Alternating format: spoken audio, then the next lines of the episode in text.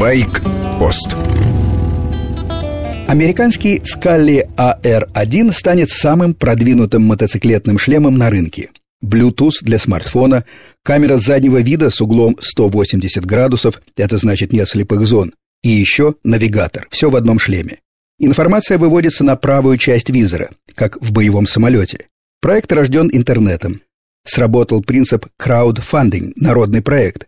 Это когда идея публикуется в интернете и люди сбрасываются деньгами, чтобы запустить процесс и получить готовый продукт. Мотоциклисты скинулись кто по доллару, кто по сотне, а кто и по тысяче. На данный момент собрано 1 миллион 300 тысяч долларов. Достаточно для начала производства. В ближайшие месяцы шлем появится в продаже. Цена в Соединенных Штатах почти полторы тысячи долларов. Уверен, что новинка сразу появится и у нас, но сколько эта штука будет стоить в России, предсказать не берусь. Покупать все равно будут. Состоятельные мотоциклисты есть в России, а пижонов еще больше. Будут щупать, нюхать, обсуждать и, уверен, даже ходить в этом шлеме по комнате, любуясь задним обзором. Фирма «Скалли» – новичок на мотоциклетном рынке. История типичная для Америки. Основатель Маркус Веллер – мотоциклист. Как-то засмотрелся и въехал в автомобиль. Было это три года назад. Нормальный человек что подумал бы? Не надо щелкать клювом, смотреть на девушек и разные вывески.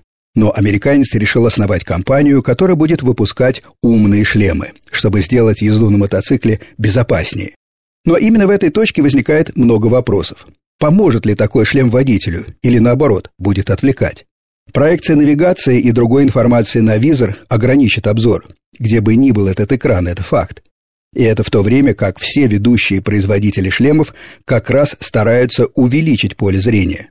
Кроме того, компоненты, собственно, GSM-модуль, Bluetooth и камера на затылке имеют определенные физические размеры и прочность.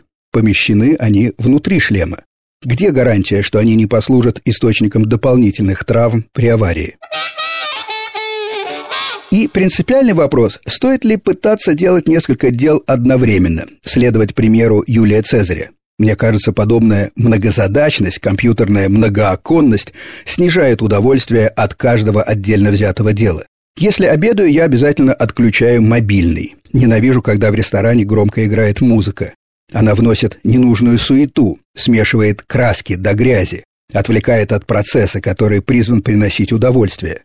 Ведь вы не спорите, что езда на мотоцикле в первую очередь наслаждение, а затем уже полезное перемещение в пространстве.